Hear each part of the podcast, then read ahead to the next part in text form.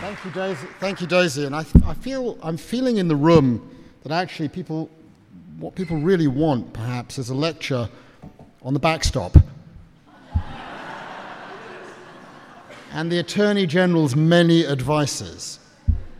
But I'm not going to do that. I'm going to talk about my friend Ahmet Altan. I met Ahmet Altan for the first time in the spring of 2014. It was in Istanbul. The city is a place that's long been very special to me. It's the place where I first went on a holiday 30 years ago, drinking mint tea at a small cafe at the Ortaköy Mosque in the shadow of the Bosphorus Bridge with the woman that I would later marry. Five years ago, Ahmet Altan was there in Istanbul, and I met him when he delivered a big public lecture, an annual event organized by a press freedom group called P24 to honor the memory of a renowned Turkish journalist who had died a year earlier. I really liked Ahmet's lecture, and I really liked him. He was fearless. He spoke with passion, with courage, with intelligence, and with great humor about the writer's place in a decent society. And we became friends, and we stayed in close contact. In fact, in 2007, he helped organize a trip that I made with a group of colleagues and friends to do a performance with music of East West Street. There was a moment, you know, some of you, that book deals with something called genocide, and I asked Ahmet, could I speak about what happened to the Armenians? here in Istanbul, a very delicate subject. He said, I will tell you off if you do not speak about the Armenian genocide. And in Istanbul, that is a courageous thing to say. That is Ahmet, honest, open, principled, and fearless. Last year, four years after I first met Ahmet, the spring of 2018, I was invited to give the same annual lecture in the very same building, the rather splendid 19th century pile that is the Swedish Consulate General on the European side of Istanbul. Ahmet, of course, was invited as the guest of honor, but he could not attend. The reason he could not attend was that by then he had been in prison for 590 days. What was his crime? Ahmet's crime was that he spoke four words on a television program in the aftermath of the failed coup in 2016. Those words were interpreted by the Turkish president, Erdogan, and his government as being treasonous. President Erdogan's crackdown left Turkey languishing right at the bottom of the list of countries in Reporters Without Borders World Press Freedom Index, number 157 out of 180. The situation was bad and it was getting worse. The economy was now suffering. The atmosphere at the Swedish consulate last year, frankly, was grim. But the hall was crowded with writers and journalists who were waiting to be imprisoned. Murat Sabuncu, the fabulous editor in chief of the Cumhuriyet newspaper, who was sentenced in April 2018 to seven and a half years in prison on terror charges, but released, released pending his appeal, introduced the proceedings, and he gave an incredibly powerful speech, a salute to the hundreds, hundreds of journalists and writers who are imprisoned today in Turkey.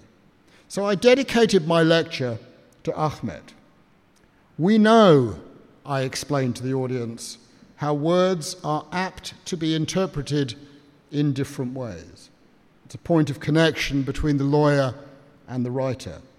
We know, too, that that is the beauty of words and that is their danger. The dangerous words spoken by my dear absent friend Ahmet caused a judge to rule that Ahmet, who was 68 years old at the time, would spend the rest of his life in prison. He has been sentenced to life imprisonment for four words spoken on a television program. We will never be pardoned, and we will die in a prison cell, Ahmet wrote in a note he smuggled out of prison, which was published in the New York Times. The day after the lecture, I spent with Yasemin Congar, who runs the NGO P24 and is Ahmet's close friend. And we traveled together to the maximum security prison at Silivri, two hours by car from Istanbul. This was where Ahmet was imprisoned for the rest of his life, along with his younger brother Mehmet, who is an economist who was fired from his position as a professor at Istanbul University, where he had taught for more than 30 years. Yasemin hasn't been allowed to visit Ahmet. She gets 10 minutes on the telephone with him every two weeks. No foreigner had visited him. I was the first foreigner to be allowed inside the prison to see Ahmet, and the only reason I could do that was that I broke my golden rule, which is never act as a lawyer for your friends. I agreed to represent the Altan brothers at the European Court of Human Rights, and so I got in to see him in a huge and forbidding facility that holds 11,000 prisoners. Accompanied by a Turkish lawyer, I passed through eight security checks and was taken by a minibus to Block 9. It wasn't Midnight Express, I can tell you, but I wasn't, and I wasn't subjected to a full body search, but I was required to have my eyes scanned and I was fully integrated into the Turkish system. One of the guards was actually pretty friendly and he wanted to talk about football. We had a short, happy, and surprising conversation about Mesut Ozil, who had just signed, to my great sadness as an Arsenal fan, a shirt and given it to the president of Turkey. We discussed what it meant today to be Turkish. The guard had worked there for four years, and he said to me, You are the first foreigner who has ever entered this prison. I met first Mehmet, genial and gentle, twinkly eyes, full Karl Marx beard. He was thrilled to talk in French. And what he really wanted to talk about, and it surprised me, was not his situation. He wanted to talk about globalization and the English Luddite movement. He said, Finally, I've got time to write about it. He shared a cell with two other men, and one of them was a former student of his at the university. He was very perplexed by his situation, and he was very perplexed at the prospect of spending the rest of his life in this prison cell. A life sentence, he said, is like living without a clock in endless time. Mehmet left, and I hoped to see Ahmet. I waited and I waited and I waited, and eventually he arrived in our glass paneled cell. He looked incredibly fit, I said. Weights, he chortled. We spent most of our 30 minutes that we were allowed to be together roaring with laughter. No, he said, Turkey has not yet hit rock bottom. We are a nation of bungee jumpers. And just before we hit the ground, we somehow manage to bounce up again. We talked about food, politics, the quality of the grass in my garden in London, my neighbour, the English magistrate who signed the arrest warrant for Senator Pinochet back in 98, and Ahmet in a prison cell just marveled at the idea of justice being dispensed by a judge who was independent. Miraculous, he said. What did he want his readers to know? I asked. Let's talk about the judge, he said, the man who sentenced him to life imprisonment, the man who had swollen eyelids. Ahmet knew I had a special interest in judges, especially those of the less independent kind. Later, I'd learn that the man who sentenced Ahmet to life imprisonment for no good reason was Judge Yeltsin. Do you ever catch his eye? I inquired. Just once, Ahmet said. What did his eyes tell you? They said to me, I am the powerful one now. That is what his eyes said. And I can exercise a power that will crush you forever.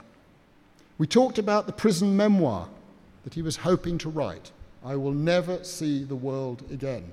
The remarkable volume which, by a miracle, he managed to smuggle out of prison and which you can buy over here.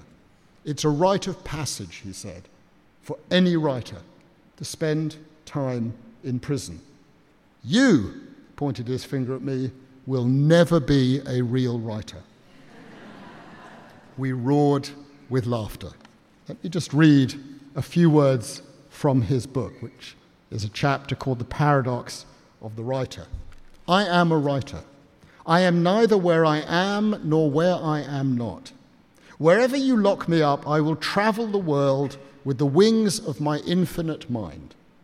Besides, I have friends all around the world who help me travel, most of whom I've never met.